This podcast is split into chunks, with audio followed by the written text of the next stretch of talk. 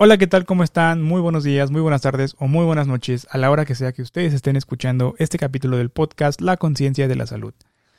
Este es un espacio en donde platicamos sobre temas que impactan tu vida diaria y sobre temas que te ayudarán a entender un poquito más cómo funciona el cuerpo y un poquito más de cómo funcionan las enfermedades y qué hay que hacer para prevenirlas y sobre todo cuidar y fomentar la prevención.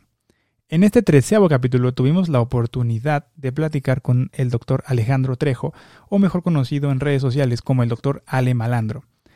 Alejandro es creador de contenido médico en sus redes sociales y siempre fomenta y siempre su mensaje es que todo lo que digamos, si somos creadores de contenido eh, de salud, todo, todo, todo siempre tiene que ir fundamentado con evidencia científica. Y el día de hoy tuvimos una plática muy amena con el doctor Alejandro sobre estos TikTokers médicos que desafortunadamente están mintiendo por seguidores, están creando polémicas, están desinformando a las personas solamente para obtener seguidores, para obtener likes o para hacerse famosos.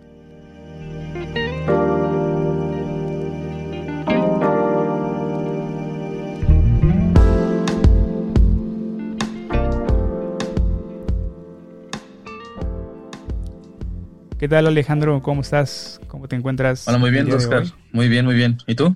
Muy bien, gracias. Aquí también. Perfecto. Ya en este treceavo capítulo del, podcast. Y yo creo que, pues como siempre, ¿no? Siempre digo que son temas muy importantes porque siempre uno lo considera temas demasiado importantes. Y es que ahora eh, en las redes sociales, aparte de que está circulando muchísima desinformación por muchas personas, también ya se han unido a esta, digamos, lucha contra la desinformación muchos médicos. El problema es que ahora surgen médicos o estudiantes de medicina o estudiantes de carreras afines al área de la salud que empiezan a crear contenido engañoso, contenido que no es cierto, solamente por ganar seguidores. Exactamente. Yo creo que ese es el tema del día de hoy es muy importante abordarlo, ¿no? Y me gustaría comenzar haciéndote la pregunta, ¿por qué, ¿por qué crees tú que es importante que los médicos estemos en las redes sociales? Eh, a mi criterio, sobre todo antes de que existiera TikTok o antes de que existiera una plataforma famosa, en Facebook y en WhatsApp circulaban muchas cadenas de que las vacunas eran malas, de que tal medicamento era la panacea, de que el cloro, de que ciertas cosas eran buenas para la salud. Entonces el hecho de que nosotros ya no solo estemos como profesionales en un consultorio, sino, unamos, sino nos unamos a redes sociales para desmentir estos mitos, para que las personas se cuiden o procuren su salud en este aspecto, porque muchas veces, ya sea porque no tienen el dinero o porque lamentablemente no les importa su salud, prefieren ir a redes sociales, a Google, por ejemplo, y en vez de informarse, se desinforman. Entonces yo creo que nuestro trabajo, nuestra labor como médicos, a pesar de que no nos paguen por ello, tratar de informar a la población para que cuando lleguen con nosotros ya ven como con una idea más estable o vengan un poquito informados y no caigan en algunos problemas de salud tratando de corregirlos de mala manera. Es como mi opinión de labor como médicos o cualquiera de la salud, psicólogos, nutricionistas, por ejemplo. Sí, claro. Es lo que yo comentaba ya, eh, venía comentando con algunos compañeros, es que nosotros en la consulta, si es que estamos en una consulta o en un consultorio, pues a lo mucho veremos qué te, qué te gusta. Si estás en un, en un hospital público, 25 pacientes, ya ves que en una clínica de medicina familiar, por ejemplo. Pero si tú tienes un consultorio privado, ya seas médico general o médico especialista, pues podrás llegar a ver 7, 8 pacientes, ¿no? Ya sí te va muy bien. Entonces, solamente a esos siete u ocho pacientes son a los que informas, a los que les das consejos, porque pues como estás en la consulta privada tienes un poquito más de tiempo, en el mayor de los casos, y les explicas todo muy bien, les resuelves todas sus dudas y le das todos esos consejos tratando de que pues se apeguen al tratamiento o de que o, o fomentar la prevención de las enfermedades o evitar las complicaciones, ¿no? Ahora, nuestro propósito en TikTok como médicos, ahora que esta red eh, tiene mucho alcance orgánico, que agarrando esa ventaja es que nosotros podemos llegar a muchísimas más, a, muchísimas más personas. Ahora, aquí también se puede malinterpretar, porque como lo mencionas, hay mucha gente que, pues, una no tiene los recursos para ir a un médico, o la otra, pues, realmente no les interesa su salud, ¿no? Entonces acuden a estas redes sociales, antes de TikTok, que acudían a Facebook o a YouTube para, o incluso a Google, como dices, para solucionar sus problemas. El problema es que esas redes sociales no saben hacer algo que es la semiología, ¿no? Entonces, Exactamente. bueno.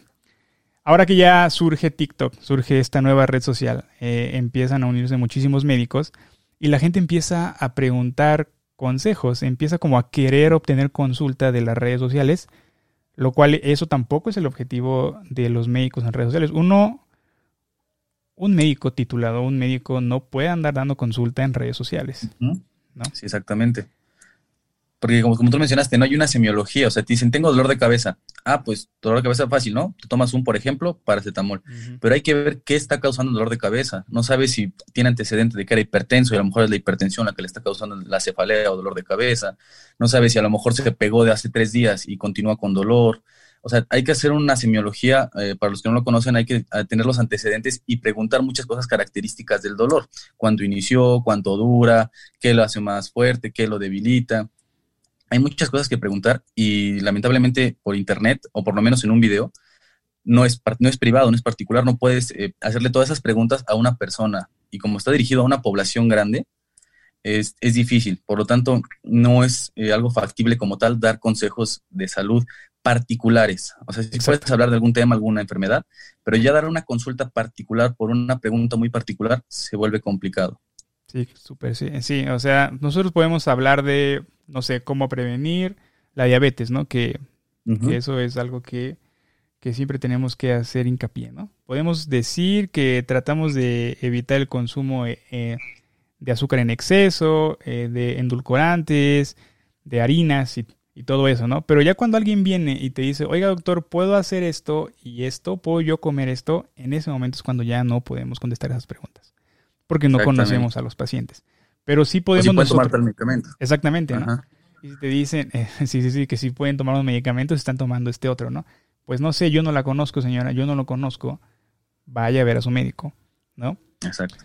Lo que sí podemos hacer es dar estos consejos para fomentar esta prevención. Porque quieras o no, o, más bien quieran o no los, los usuarios de estas redes sociales, tal vez no a todos les va a llegar ese mensaje, tal vez unos te van a dar skip, eh, unos te van a tirar hate, pero pues habrá uno que otro o algunos que sí tomen tus palabras en serio. ¿no? Exacto. Mientras haya uno que aprenda, ya te sientes como satisfecho. Con eso basta, ¿no? Y de, pues, podrá hablar. Ajá.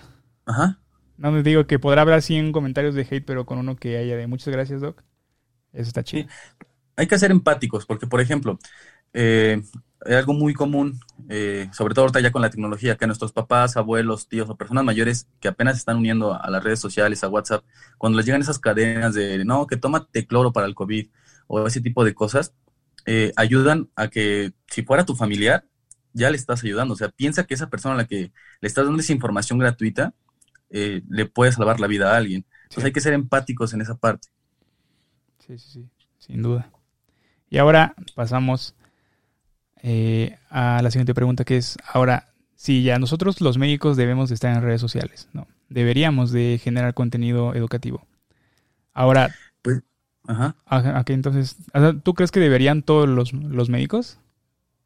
Pues es que eh, todos los médicos tal vez no, porque al final eh, hay algo que es, este, digamos, dar una consulta y otra cosa es enseñar. No todos tenemos esa particularidad de poder, eh, algo es saberlo y algo es enseñarlo. No todos tenemos esa particularidad de poder enseñar. Entonces, así como que todos los médicos, pues no. Aparte también, eh, por una parte sirve para enseñar y hay otros médicos que también lo ocupan como para fomentar o dar publicidad a su clínica, a su consultorio. Entonces, mm, así, a mi criterio, todos los médicos tal vez no, pero quienes quieran es una buena oportunidad. Claro. Yo, yo creo que no es, sí, sí, no es todos los médicos, sino que debería de haber más médicos, ¿no? Debería de haber más, médicos, más, médicos o profesionales de la salud, ¿no? Y aquí vamos a, lo, a, lo, siguiente. Ahora, todo el contenido que se que, que, que, generan los médicos en redes sociales es de calidad. Lamentablemente no. No. Exactamente. Sí, lamentablemente no. Por lo menos yo la red social donde, a pesar de que tengo Facebook, este, de mi, de mi página, bueno, de mi, por ejemplo, eh, seudónimo, sobrenombre, tengo Instagram, tengo eh, Twitter eh, y TikTok, a la que más estoy apegado yo es a TikTok. Es donde tengo más alcance. Y es donde más he percibido eso, que tanto médicos generales como especialistas, ya titulados con cédula y todo, dan malos consejos.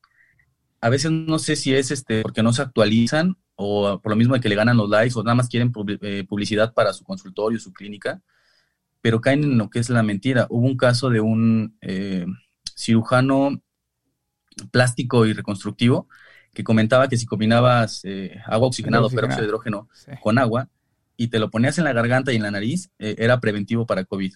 Lamentablemente, pues eso es falso. es, hay unos estudios in vitro donde eh, hacían como esa analogía, sin embargo es eso, in vitro, no se ha probado en persona. Entonces, podría servir, está como la moneda al aire, pero si te pones a pensar el peróxido de hidrógeno lo que hace es oxidar. Entonces, ponértelo en las mucosas, en vez de un bien, podría hacerte un mal. Entonces, a pesar de que ya hay especialistas, tienden a hacer las cosas mal. Lo que muchos pedimos, en este caso yo y otros médicos, es que siempre pongan la bibliografía. Entonces, siempre pongan la fuente, el artículo, el libro y lo citen para que todos eh, sepamos de dónde sacó su información y ver que es verídica, no nada más un se me ocurrió o es mi experimento. Sí, exactamente. Yo, yo hablaba en el capítulo pasado con, este Nico sobre la evidencia científica. Entonces, sí es importante, ¿no? Porque no es que lo digas tú, no es que lo diga yo, no porque yo traiga una bata o porque traigo un estetoscopio colgado, ya todo lo que yo vaya a decir es, es cierto, ¿no? Y también aquí el mensaje importante es que debemos de cuestionar todo, debemos de, ser críticos, no porque te lo diga un doctor, no porque te lo digan dos doctores o tres doctores o cuatro doctores, quiere decir que eso sea eh, la verdad, ¿no? Nosotros tenemos que ir a, nuestras fuentes, ¿no? Ahora, si nosotros le pedimos, por ejemplo, nosotros no somos profesionales de la salud y vemos a un, a, un doctor o a un médico que está generando contenido que es medio, me dices, ah, no, este, puede ser, ¿no? Y le pides tu su bibliografía, te la manda. El problema también, ahí lo que platicaba, es que la ciencia no está escrita para la población en general. Ese es el problema. Exactamente. También. ¿No? E incluso también... Y tomando... Les decía que también eh, hay médicos que no saben leer los artículos científicos. Entonces existe esa confusión, como tú mencionabas, por ejemplo, eh, este estudio que, mencionabas, que era in vitro, tal vez pudo haber asumido el doctor que, pues, que se puede traspolar así, o sea, tan fácil a los humanos, cuando solamente aproximadamente menos del 5% de los estudios que son en animales puede ser reproducible en humanos. Es lo que las estadísticas en general, ¿no? Y, tomando en colación lo que comentas este, sobre leer, saber leer un artículo.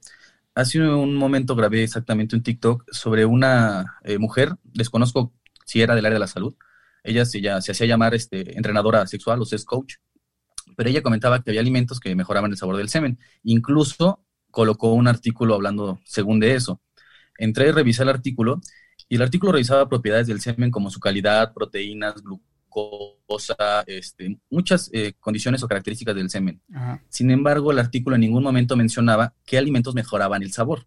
Nunca se probó en personas o le dieron una, un régimen de alimentación a ciertos hombres y lo pusieron a probar con otras personas para ver si el sabor cambiaba o mejoraba.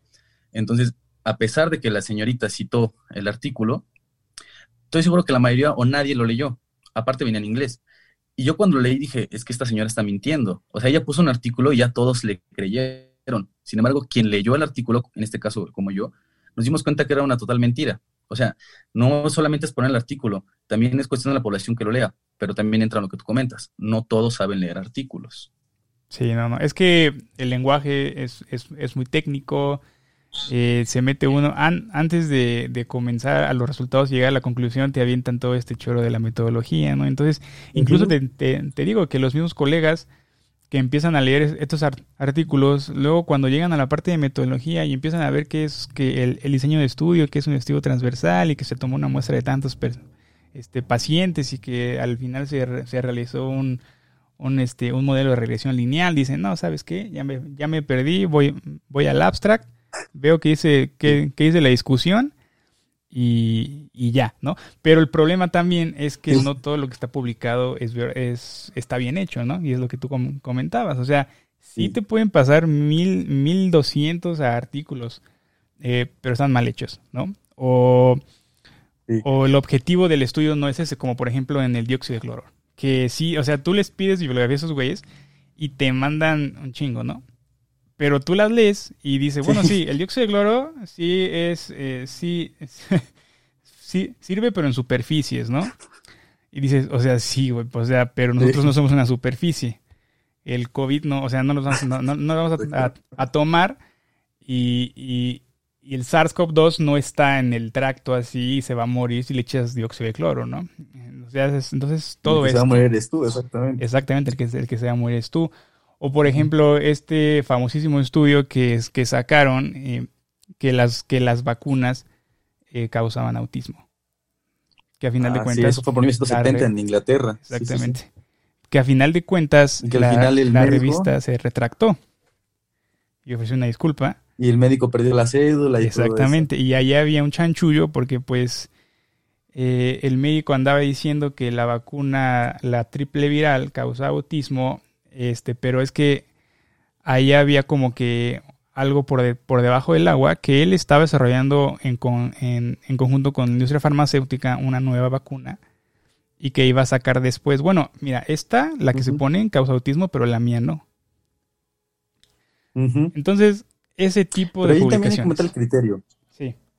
Entra como el criterio también, eh, tal vez la población general no lo sepa, pero por ejemplo la enfermedad de autismo o trastornos del espectro autista es una enfermedad congénita, o sea, se nace con él, no se adquiere ni se contagia. Entonces, eh, ahí es lo que tal vez no entienda la población, que el autismo no es una enfermedad que, puedas contraer o contagiarte. Sí, ahora dice la gente, es que sí, sí me suena lógico porque ha aumentado los casos de autismo. Bueno, es que se ha mejorado el diagnóstico del autismo. ¿No? Antes. El diagnóstico, exactamente. O por ejemplo, apenas también un estudio que salió en una revista importante. Ajá. No, no, sí, sigue, sí.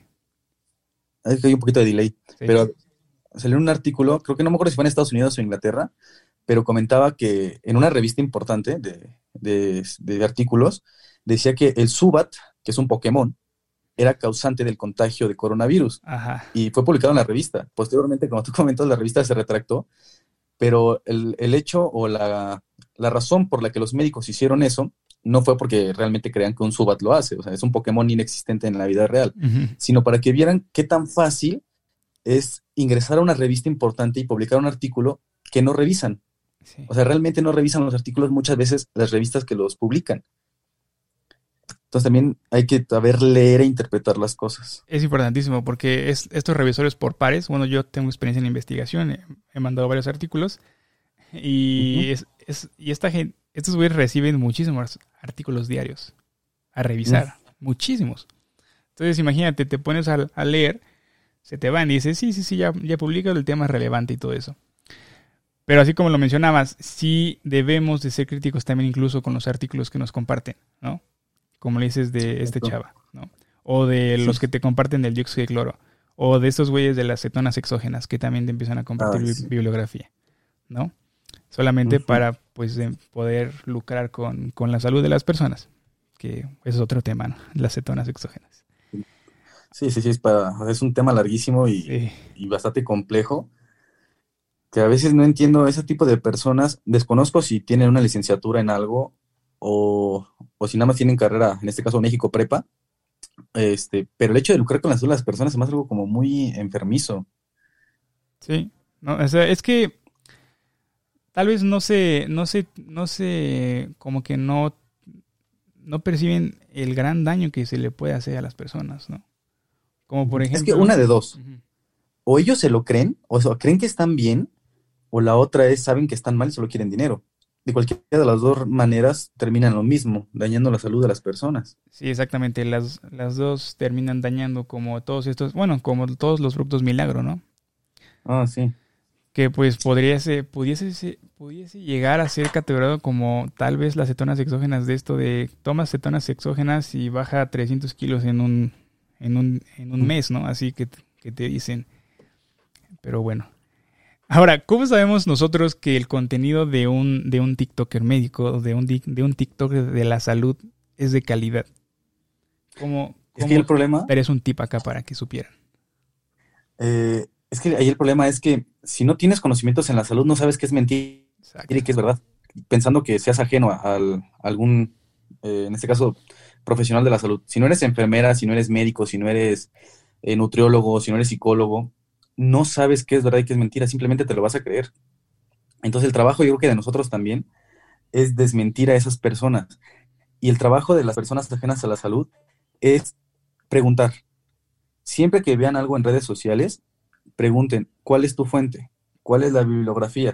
Y ya que te la pasen, léelo. No solamente cuando te lo den, te quedes con que, ah, ya me la pasó, entonces sí es verdad. No, pregunta, léelo y si no lo entiendes, acude con otra persona de confianza para que te lo interprete por si no sabes entender el artículo, lo cual no está mal. Al final, muchas personas no estudiaron para eso. Entonces, hay que recurrir siempre a una segunda o tercera opción para que te corroboren que si lo que están diciendo es verdad. Sí, yo creo que aquí también yo, yo diría que pueden pedir el, pueden pedir la fuente. Tal vez no, no deben saber leerla, pero mándenlo a, a, nosotros, o sea, por mensaje o como quieran, manden el link, nosotros lo leemos y trataremos de explicarlo, ¿no? Para eso estamos también. Entonces ahí sí es difícil saber qué es de calidad y qué no, siendo ajeno a la salud. Bueno, que de todos modos le hacemos caso a influencers eh, que no son médicos. Sí, sí. Entonces, el problema está en... Es que es de, es, de ambas partes, ¿no? Tanto de la, de la población que consume este el, el contenido, tanto de los creadores. Pero yo creo que nosotros tenemos muchísima responsabilidad y no podemos andar diciendo pendejadas por ahí. No. Exactamente. No podemos andar desinformando a la gente si nuestro objetivo es informar. A final de cuentas, yo creo que el objetivo, no sé, estos eh, médicos que dan eh, información falsa o estos estudiantes de medicina que mienten por likes o seguidores, ¿cuál sea su propósito en redes sociales? ¿Solamente hacerse famosos? Yo creo que a lo mejor lo hacen por ego, por, por ganas de, llamar la atención, lo cual esa parte no está mal, al final eh, forma parte de la pirámide de Maslow, las necesidades esenciales, ¿no? Al final necesitamos tener cierta admiración o cierto apego hacia las personas, esa parte no está mal, lo malo es cuando, por en este caso likes o seguidores, mientes que pueden generar daño a la salud de las personas. Al final, que recurran a mentiras para ganarse likes se me hace algo muy bajo y más siendo un profesional de la salud. Sí. Hay otras formas. Puedes bailar, puedes hacer una gracia que tengas, puedes hacer lo que sea, pero mentir, eso ya es muy bajo. A ver, médicos aquí o estudiantes de medicina eh, tienen que acordarse que lo primero es no hacer daño, ¿no? El primo no non sobre, sobre todo, ¿no? O sea, dicen que, se dice que, bueno, el médico tiene que hacer el mayor bien posible con todas sus limitaciones, pero no hacer el mal, ¿no? Exactamente. Entonces, eh, bueno, de esto ya hablamos. la, siguiente pregunta es que nosotros deberíamos de hacerle caso a los consejos que se dan en redes sociales. Por ejemplo, hay mucha gente hablando sobre el ayuno intermitente. Uno no puede llegar ver un TikTok, dos TikToks de, de, la gente hablando sobre los beneficios del ayuno intermitente y diciendo, ¿sabes qué? Mañana lo voy a empezar. Exactamente. Al final, eh, yo creo que el, eh, redes sociales es la primicia. Es, o sea, lo ves, dices, ayuno intermitente, parece que es bueno, me lo recomienda un médico, pero no puedes hacerlo por ti mismo. Tanto si quieres bajar de peso o quieres subir de peso, debes acudir tanto a un médico como a un nutriólogo para que en conjunto te lleven a tu meta. Entonces, redes sociales nada más es como para que te des la embarrada de la información y sepas a dónde acudir, no hacerlo por ti mismo. Es este como haciendo alguna metáfora, si tú tienes un carro y ves un tutorial en YouTube, tal vez ya sepas como por dónde está el problema, pero no te vas a ponerlo a hacerlo tú, o sea, tal vez no tengas la herramienta, el conocimiento, la experiencia, entonces ya sabes más o menos por dónde va el problema y acudes con un mecánico. Lo mismo para la salud, tal vez ves el TikTok, dices, ah, ya sé como por dónde va la idea, el ayuno intermitente no lo conocía, ahora sé que existe, mejor acudo con un nutriólogo para que me oriente. Exactamente, eh, digamos que es como mm, una búsqueda de Google más personalizada por así decirlo, donde alguien, una persona profesional de la salud te lo está diciendo, por ejemplo, te está informando que existe este, es esto que se llama ayuno intermitente y que tiene muchos beneficios. Y tú dices, ah, ok, voy a investigar más. Y no es para todos. Exactamente, sí, claro. El problema es que creemos nosotros como personas que la salud eh, y el cuerpo humano es como si fuera una receta de cocina. Que que si tú tomas esto, esto va a ser el resultado. Es, un, es una visión eh, muy, bueno, aquí el término de determinista, decir que si tú haces eso, va a suceder esto. Por ejemplo, si yo empiezo a hacer ayuno intermitente, en un mes debo de bajar 12 kilos. A mí me, yo, yo comencé el ayuno intermitente hace dos meses aproximadamente y yo comparto luego mis resultados en TikTok, ¿no? Y llegó una señora y me comentó, has bajado poco, eh, he bajado 11 kilos 500 gramos. Y me comentó, has bajado muy poco, seguramente estás tragando mucho. Este, entonces le hice un TikTok de respuesta, ¿no? Que no podemos decir así tan tajantemente que debe, debe de seguir una, serie de pasos, que si yo empiezo ayuno intermitente, tengo que bajar 16 kilos en un mes, porque pues obviamente todo eso de la, la, la respuesta del cuerpo depende de muchísimas variables. ¿no? Y se nos olvida que nosotros somos seres vivos y que interactuamos con el ambiente, interactuamos con, con, con la sociedad, interactuamos, tenemos interacciones biológicas dentro de nosotros que hace que nuestras condiciones y nuestras respuestas sean muy diferentes a las de otras personas. No es lo mismo que, por ejemplo, a los dos nos duele la cabeza y, por ejemplo, nos tomamos un paracetamol, los dos. Eh, a ti te quita el dolor y a mí solamente baja un poco. dice uno, ¿por qué si es el mismo medicamento? Es el, incluso es el mismo dolor de cabeza, ¿no? ¿Por qué funciona diferente? Es que al final la medicina no es una ciencia exacta. Y eso es lo que cae, recae mucho, sobre todo eso de que te cuenta la vecina, es que yo me tomé esto y me funcionó. Y recaemos, por ejemplo, a lo que está ahorita el COVID. Es que yo me tomé dióxido de cloro y a mí me curó. Y entonces tómatelo tú también. Y lo recomiendan, sin ser profesionales de la salud. Y no caen en dos cosas. Una, que no todos somos iguales. Y la otra, que digamos, el dióxido de cloro en pequeñas cantidades tal vez no te haga daño. Pero no quiere decir que por eso te curaste. Te curaste porque tu cuerpo se defendió. Y tal vez hasta le pusiste el pie tomando cloro. Pero hay que caer en eso, que todos somos seres diferentes y necesitamos tratamientos especializados e individualizados. Exacto. Es lo que pasa, ahora sí, vamos a, seguir con, con, este rumbo eh, para llegar hasta la automedicación. Es lo que pasa este, con lo que pasaba, por ejemplo, antes de la pandemia, que mucha gente tiene esta concepción de que si tengo gripa tengo que tomar antibiótico, ¿no?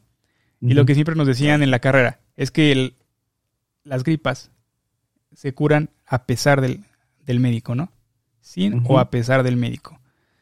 Y en mi familia pasa, ¿no? O sea, yo soy médico, yo aconsejo, yo trato a mis tíos, a mis tías cuando estoy ahí los reviso y todo, les digo, no tienes pues, nada, nada, solamente hidrátate, tómate paracetamol en la garganta y ya se te va a quitar en 3, 4 días, 5. ¿Y qué terminan haciendo? Tomándose o inyectándose ampicilina, tomando cefalosporinas, porque siempre lo han hecho así, o porque tal vez un día un médico se las mandó para la gripe y dijeron, ah, este es muy bueno, me la quitó, lo voy a seguir comprando. Entonces. Y es que ahí también recae el, problema de las farmacias. A pesar de que se supone que en México no pueden venderte antibióticos sin recetas, muchas farmacias lo siguen haciendo. Y me han llegado pacientes que llegan con el antibiótico y me dicen, es que me lo puede inyectar, Doc, yo, pero permítame su receta. No, es que no tengo receta. Es que la vez pasada un médico me lo recetó y me lo quitó rápido. Y entonces yo, yo les digo, no, no se la puedo aplicar sin receta. Entonces también es problema de las farmacias, que venden medicamentos que no son de libre venta sin receta. Sí, sin duda. Si bien hay muchas farmacias que no lo venden, también hay farmacias que sí lo venden. O sea, sí puedes, hoy en día sí se puede conseguir antibióticos sin receta, ¿no? Y el problema es lo que dices, ¿no? Como tal vez algún día un médico te lo recetó, tú dices, ah, es que me acuerdo que, que, que me inyectaron ceftriaxona y se, y se me quitó la gripa, ¿no? Y dices, no, ma, esa madre, ¿por qué te vas a inyectar ceftriaxona? Pero bueno, entonces lo compran, se lo inyectan y se les vuelve a quitar y, empiezan a idolatrar la ceftriaxona y empiezan a hacer mal uso de ella hasta que puede llegar el momento que en lugar de hacerte un bien, vaya a hacerte un daño. ¿no? La resistencia bacteriana. Exactamente. Y así vamos a contribuir a, que algún día sí se desarrolle una superbacteria que esté resistente a muchísimos o a la mayoría, si no es que a todos los antibióticos que pueden existir. Eh, pero, y, el problema es esta desinformación, ¿no? Por ejemplo, una es que la gente asume que, que todas las enfermedades se comportan igual, que todas las gripas son igual, que todos los dolores son iguales. Si una vez se lo recetan, ya lo vas a seguir tomando. La otra es tu búsqueda de Google, ¿no? En Google tú le pones dolor de cabeza y le pones tratamiento y te da los medicamentos. Tú eliges, hay, hay alguno al azar y te van a mandar su matriptán, ¿no? Que dice Aica. Y te lo vas a comprar y te lo vas a tomar. Fentanilo, casi, casi. Fentanilo, sí, exactamente. Entonces, y entonces empezamos a tomar medicamentos indiscriminadamente hasta llegar que es a esta estadística que aproximadamente el 86-87% de los mexicanos nos automedicamos. Y esas son cifras sacadas del Instituto Nacional de Salud Pública. La automedicación es un tema importante aquí en México y, el 70% de las personas que se automedican presentan eh, este, eventos adversos, desde un dolor de cabeza hasta reacciones de hipersensibilidad o reacciones alérgicas. Alérgica. A mí me llegó a pasar en el servicio que una vez me llegó un paciente que venía por X dolor y le pregunté, ¿tomó algo para el dolor? Y me dijo, sí, me tomé esta moxicilina. Y le dije, ¿y se le quitó? No, le dije, pues que la moxicilina es un antibiótico, es una, amino, una aminopenicilina, no es para el dolor de cabeza, por eso no se le quitó. Entonces, es importante no automedicarse, eso es lo principal. Sí, por favor, no se tome ni el Next, ¿no? Bueno, puedes tomarte estas cosillas, eh, no sé, tus perlas de benzonatato tal vez. Si tienes tos. Todavía paracetamol. De todos los analgésicos como el más inocuo, entonces, todo el paracetamol es que como que todavía hay chance de que se automediquen con paracetamol porque es el que en teoría menos efectos adversos eh, tiene, no daña la mucosa gástrica. Es como de los más inocuos, casi prácticamente sería la panacea. Pero aún así existe el riesgo de alergias, de que presenten este, insuficiencia renal, insuficiencia hepática por el consumo de este medicamento. Entonces, con moderación y de preferencia, no se automediquen. Si tienen un dolor a las 3 de la mañana, un paracetamol. Si se les quita, van en la mañana al médico. Si no se les quita, pues directamente urgencias. Exactamente. Siempre tenemos que acudir a nosotros, ¿no? Porque siempre, eh, no sé, cuando se te descompone el coche, no, no vas y lo haces tú, como dices. Vas con un mecánico, te lo arregla y listo. ¿Por qué no hacer lo mismo con nuestra salud? Si bien es un dolor, si bien eh, son náuseas, si bien es un dolor de estómago que es un poquito más complicado, ¿no? El, el, dolor abdominal. Eh, ese sí te tiene que tratar con más cuidado, no podemos andar ahí este, tomando medicamentos para el dolor. Eh, pero, por ejemplo, un dolor de cabeza, como lo mencionas, puedes tomarte un paracetamol, no se te quita, al otro día vas al médico y ves qué te dice, y si no, vas a urgencias y ahí van a encontrar qué es lo que está pasando, pero no puedes de lleno meterte un, medicamento que te recomendó Google o te recomendaron en TikTok, ¿no? O, una, o alguna práctica que te recomendaron en TikTok, ¿no? ahora hablando del dolor de cabeza. Este, y pues eso, ¿no? O sea que debemos de ser críticos y debemos de de verdad tomar en cuenta nuestra salud. Y yo creo que a partir de este año, espero y lo que yo he estado viendo es que la gente sí está empezando a preocuparse más por su salud. Antes les valía más madre, o sea, decían, ah, sí, se me, se me pasa, ¿no?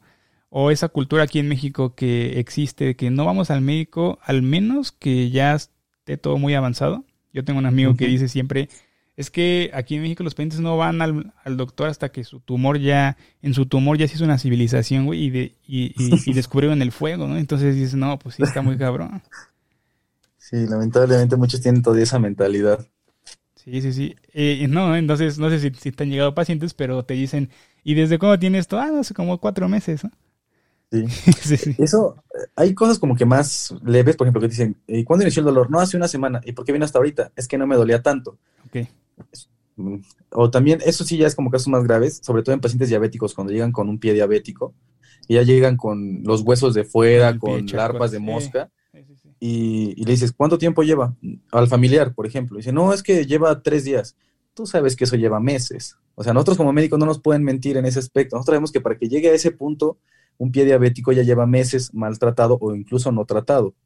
Entonces, mentirle a un médico también es de las peores cosas que pueden hacer, porque va a retrasar el diagnóstico y puede llevar a un mal tratamiento. Es lo que yo le decía eh, en una plática que tuve con Fernando de Explícame, es que lo que los pacientes nos dicen es nuestra única herramienta. ¿no? Una buena historia clínica, una, un interrogatorio bien hecho y una, explora, y una exploración nos da aproximadamente el 85% del diagnóstico. Ya todas esas pruebas de sangre que, que, que, se ven en Doctor House, en, en Grey's Anatomy o en The Good Doctor, esas nada más son complementarias, ¿no? Para afirmar. para confirmar lo que ya crees. Para confirmarlo. Ah, exactamente. O tal vez para descartar ahí algo que se estaba ocurriendo, ¿no? Exactamente. pero no es para hacer el diagnóstico así. Porque cuánta gente también es que, es que necesito una placa. Pídeme una, necesito una tomografía, ¿no? No, a ver, necesitas una buena historia clínica, nada más. Y, se los y en estas series, sobre todo en Grey's Anatomy y otro House, nunca hay que basarse en estas series porque están muy alejadas de la realidad. Una, porque es una serie, y dos, porque están basados en la medicina de Estados Unidos. Para nada se compra de México. Entonces, nunca hay que hacerle caso a ese tipo de series. Sí, exactamente. El problema es que pues son populares aquí en México, ¿no? Entonces, la gente ve a los, a los médicos como que así pasa en los hospitales o que así debería ser el trato en, de ellos, ¿no? O sea, que llegan al seguro, que llegan a, su clínica del, del, seguro eh, y que ya van a ingresarlos acá y les van a hacer la tomografía, la resonancia, les van a hacer cateterismo y pues y pues no, así no funciona porque en una se gastan muchísimos recursos, cuesta mucho dinero hacer todos esos estudios a cada uno de los pacientes y segunda es innecesario. a veces el riesgo-beneficio de algunos estudios eh, no es el, más óptimo, o más bien es mayor el riesgo que el beneficio. No, no sirve de nada hacerte una tomografía si no tienes nada, solamente vas a ir a radiarte. y, ya. a, darte factores de riesgo para que algún día te dé cáncer. Te da cáncer, exactamente. ¿no? Entonces, ese es el problema que nos dejamos llevar antes era por los medios, ¿no? Que lo, que decían las noticias, lo que luego malinformaban en, en, en los programas estos de, de, la televisión abierta, que luego llegaban, llevaban al doctor, este... Y hay que aclarar aquí que no siempre los doctores que están en la tele son, son, son los mejores médicos, ¿no? Porque ya ves ahora este caso también de un médico que andaba diciendo que el cubrebocas en lado azul repelía y que el otro absorbe y que unos para que no entre, exactamente. Dependiendo, si, si tenías COVID o no, era para que, para que no entrara y otro para que no saliera, ¿no? Entonces esa es una completa estupidez. Entonces, imagínate, él lo dijo en televisión abierta y seguramente, y mucha gente lo vio y mucha gente se lo cree, tanto que, por ejemplo, hay también TikTokers que son famosos y tienen la duda, ¿no? Sí. Este, que han diciendo, oigan, tengo una duda, el cuerpo que se pone así, y dicen, pues bueno, es que lo peor es que ni siquiera lo piensan. O sea, tiene un, de hecho, a veces hay cubrebocas cuando los compras, viene la, te dice ahí en el papelito cómo se pone. O tú haces como la, eh, infieres por la forma del cubrebocas de qué lado va. Y si no sabes, una buena opción, digamos, buscar en Google, lado correcto del cubrebocas, por ejemplo. Pero hay cubrebocas que no puedes ni siquiera voltearlos por la forma en que están diseñados. Exacto. Entonces, sí caen en, en esas paparruchas, como es la nueva palabra que muchos están usando. Paparruchas. Pero es lamentable. Es lamentable.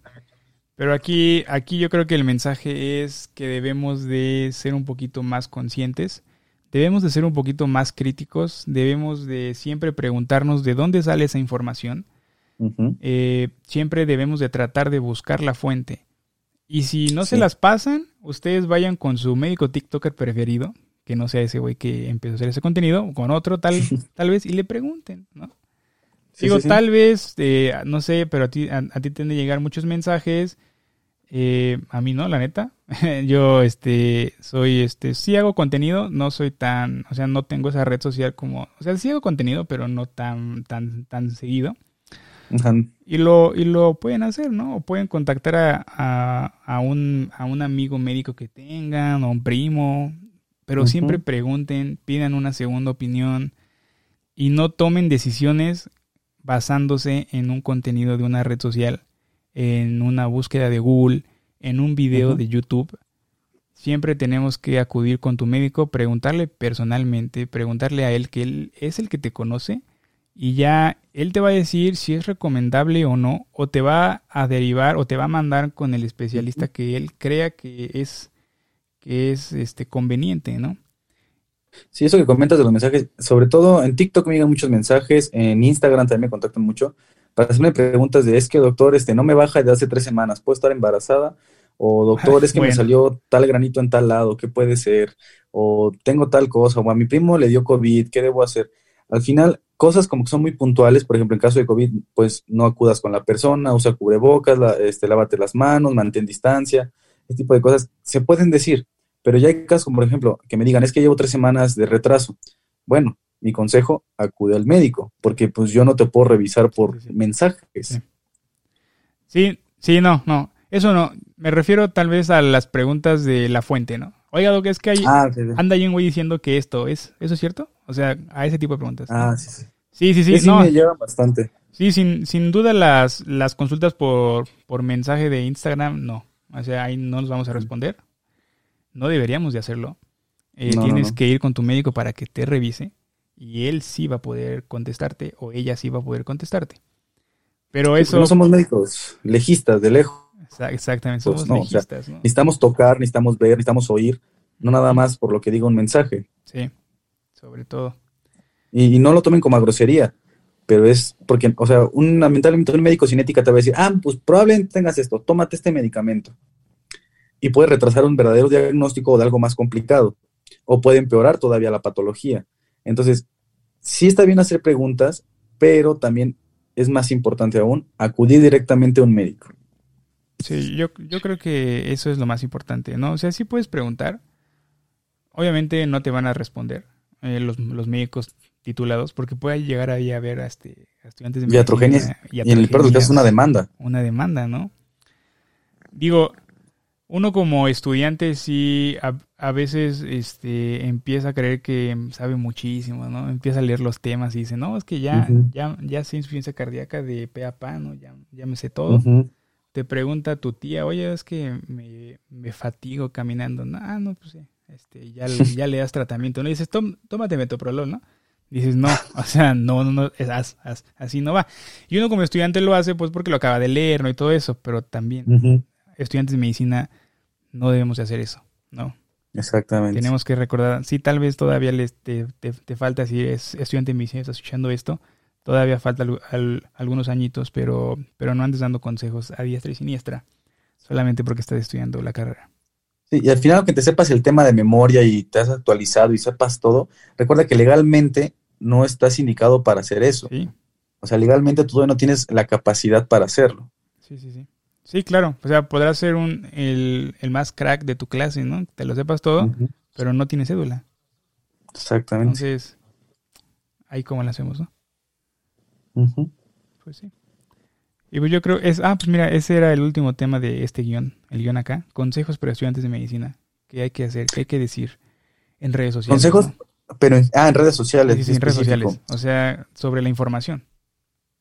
Yo aquí como que lo divido en dos partes. Ahí yo sigo estudiantes que son buenísimos y lo único que hacen es eh, cuando hay algún tema popular o algún TikToker influencer sube alguna, algún dato que pues está mal, ellos eh, buscan las guías de práctica clínica, buscan algún artículo y lo comentan. Eso está muy bien. O simplemente hacen, no sé, acaban de ver insuficiencia cardíaca y empiezan, no, pues en insuficiencia cardíaca los criterios de Framingham son estos, ¿no?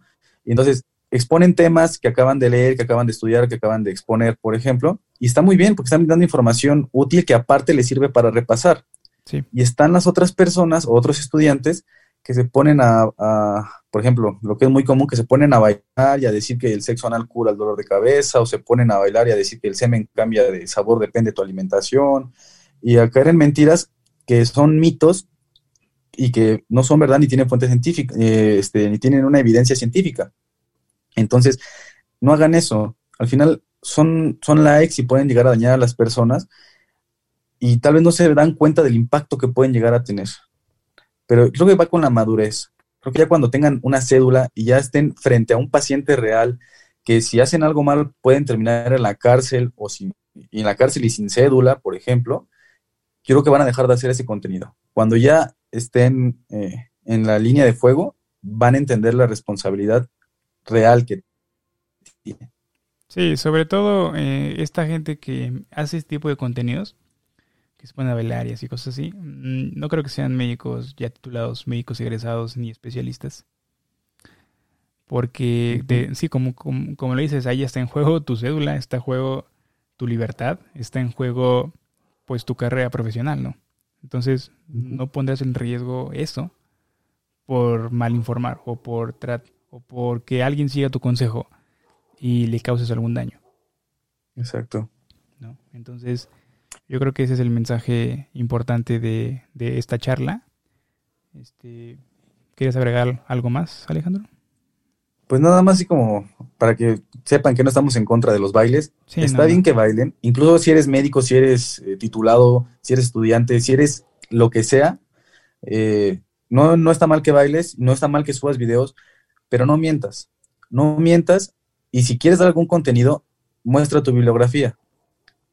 Mm, eso es como ya nada más como mi conclusión. Sí, sí, sí. Sí, no, no es, no es tan mal hacer bailes, o sea, somos personas, eh, tenemos derecho a expresarnos como queramos, cantando, bailando, este, tocando algún instrumento.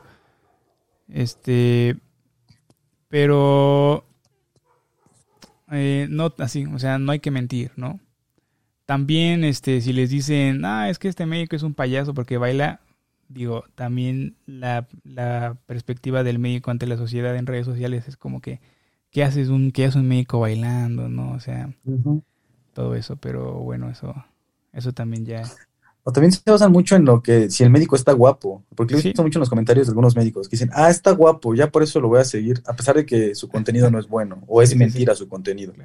Entonces también no se dejen llevar por las hormonas. Podría estar muy guapo el doctor, podría estar muy guapo la doctora, pero ellos son doctores por su conocimiento, no por su imagen. Sí, exactamente. O sea, desafortunadamente es como es ese tipo de atracción que tienen las redes sociales, la gente que está guapo o que son bonitas, pues sí jalan gente, ¿no? El problema es que luego la gente se deja llevar por, por la, por la, este, pues por el físico, ¿no? por, por, el atractivo, eh, se dejan llevar por la fama, se dejan llevar por la palomita azul, no solamente porque está verificado, ya lo va a seguir, tampoco. Digo, ahí también entra el criterio de cada quien, pero debemos de ser debemos de depurar un poco más a la gente a la que seguimos.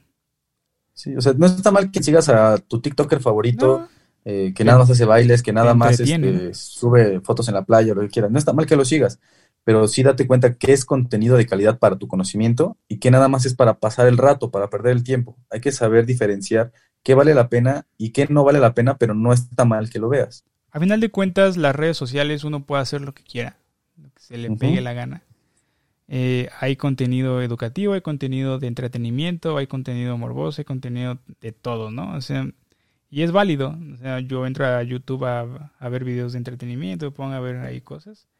Y pues está bien, ¿no? En TikTok también luego hay cosas entretenidas, cosas chistosas, luego hay cosas que sí están muy cagadas. Eh, pero luego vienen es, estos edutokers, los TikTokers de, de educación. Dices, ah, está padre, aprendes cosas. Eh, pero luego ya te topas a esta gente que desaprendes cosas. No, no, sé, o sea, más bien no aprendes nada o lo aprendes mal. Y ahí es el problema. Ese es el problema. ¿no? Y con esto quedamos. Con esto yo creo que concluimos la charla de, el día de hoy. Eh, yo creo que falta tiempo, ¿no? Para seguir hablando. Podemos seguir hablando este, muchas cosas por tocar, pero podremos hacerlo en otra ocasión porque si no esto se podría hacer muy largo o tal vez puede ser en algún en algún en vivo que ahí puede ser un poquito más más didáctico este, más más didáctico ahí podemos dar ahí puedo dar lo que tú quieras y no hay ningún problema ah, bueno aquí tampoco pero un podcast de dos horas pues sí está medio complicado que, uno lo aguante no y este y pues nada no entonces espero poderte tener de nueva cuenta por acá y seguir colaborando para hablar sobre estos temas que realmente son muy interesantes y yo creo que tenemos mucho que decir, ¿no? Sí, sí, tú también. Bueno, pues entonces eso fue todo por el día de hoy. Muchas gracias por escucharnos. Eh, muchas gracias Alejandro por estar acá y nos estamos viendo. Gracias, doctor Oscar, por la invitación. gracias a ti por, por el tiempo. Ale, bye. Bye. Y esto fue todo por el capítulo del día de hoy. Espero que te haya gustado, que hayas aprendido algo y si tú, quien nos estás escuchando, eres estudiante de medicina o eres profesional de la salud que está generando contenido educativo en las redes sociales, por favor no te olvides que siempre debemos de informar a las personas y no decir cosas falsas, no decir mentiras solamente por ganar unos cuantos seguidores o unos cuantos likes. Nos vemos en un siguiente capítulo. Hasta luego. Si te gustó este capítulo, no dejes de compartirlo y si crees que le puede ser útil a algún familiar, amigo o conocido, pásales esta información. Así me ayudarás a llegar cada vez a más personas y poder crear conciencia de nuestra salud. Si tienes alguna pregunta, queja o comentario, puedes encontrarme en Instagram como Dr. Oscar T, en Twitter como Dr. O Trujillo, o si lo prefieres, puedes mandarme un correo a hola.doctrujillo.com. También puedes consultar información más a detalle sobre los temas que hemos hablado aquí y de los que hablaremos en www.doctrujillo.com. Hasta la próxima.